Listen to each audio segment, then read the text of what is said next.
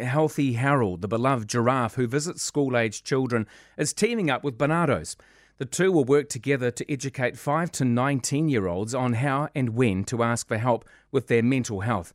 Barnardo's Child and Family Services General Manager is Joe Harrison and joins us now. Joe, morning to you. The state of our country's mental health has been in decline for a long time now. Is this program set up to improve that? Absolutely. It's an outstanding partnership between us and Life Education Trust to really be able to reach many more primary school age children and intermediate school children, to provide them with some options about where they can reach out to get help. I mean, there is no more iconic figure for that age children to really connect between their education around mental wellbeing and where they can reach out for help if they need it. This is a real gap for most schools. They don't have the facilities, the money to spend on stuff like this. How big is that gap for the schools dealing with mental health, and how big and how long has that issue been going on for? I think it's always been a challenge within the context of education. I think having experienced a pandemic and the additional anxiety and stress that has raised for families means that there is an increasing need, I think, for children and young people to have those opportunities and options to reach out for help. There are a range of supports provided within schools, but they're not available for all schools or for all children when they need it.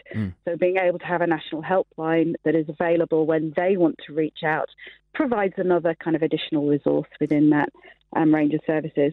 Yeah, it's not often you get charities working together. There's a new charity formed in New Zealand every single day, believe it or not. So what sparked this partnership? Well, one of our strategic goals for Barnardo's, for 0800 What's Up, was to say, actually, we want every school-age child to know about us, and then they've got the choice. So we were there sitting there thinking, who has that kind of reach in? And as I say, Life Education Trust, through Harold the Giraffe and the Healthy Harold program, reach 86% of primary school and intermediate schools across New Zealand. It felt like an obvious partnership for us. So we're delighted to work together in that way. Joe, it's a bit of a rhetorical question. You've mentioned the age group 5 to 19. How young is too young to get involved talking about mental health? And do the parents need to know that their children are calling 0800 What's Up? I think in terms of, it's never too young to talk about mental well-being. So concepts of happiness, confidence, self-worth, pleasure, enjoyment, those types of things are all really, really important.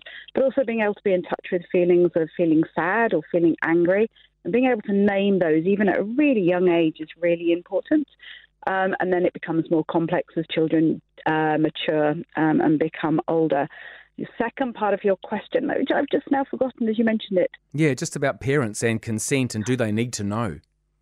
I think it's really positive for parents to actually encourage Tamariki and Rangatahi to use what's around for them that feels right.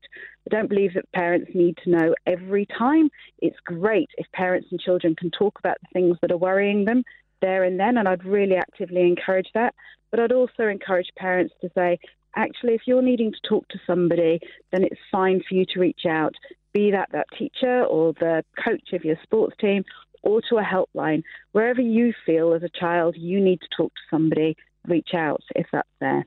Okay, so it's up and running at the moment. It's 0800 What's Up, so children between 5 and 19, they can ring the number? Yep. That's right. So the number's available from 11 till 11, 7 days a week, every day of the year. We offer both phone calls and web chat, so children at Tamariki and Rangatahi can contact us in any way that seems appropriate for them. The other thing that's great about our service is actually if a child needs to speak more than once and they form a good relationship with that counsellor, they can book another time to come back and speak to that same person if they've formed a good relationship.